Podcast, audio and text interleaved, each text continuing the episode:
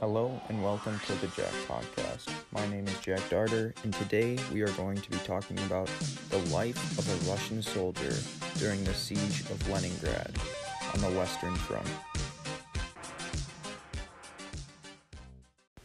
Now, today's episode is going to be different than most because I'm going to be actually impersonating a Russian soldier.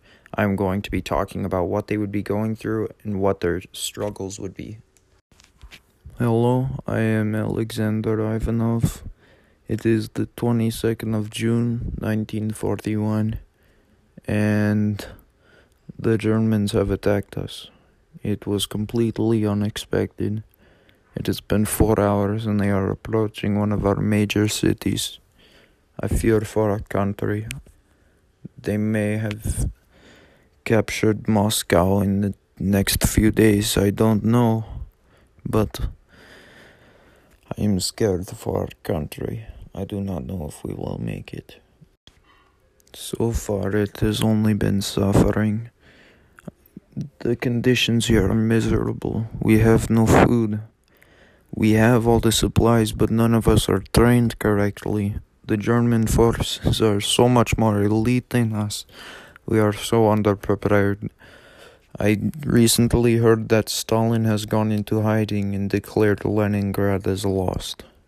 They're hundreds of miles from Leningrad. There is no way they can siege all the way there. I do not know. I fear. I fear. Hello, my name is Edward Richthofen. I am one of the last Russian generals. The reason we are all dead is because of Stalin.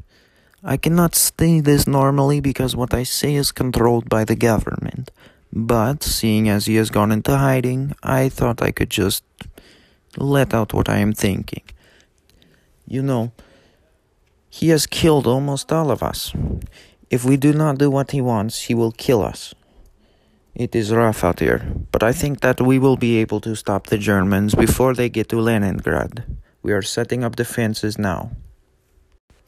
Hello, my name is Nikolai Richthofen. I am a soldier in the Oranienbaum pocket.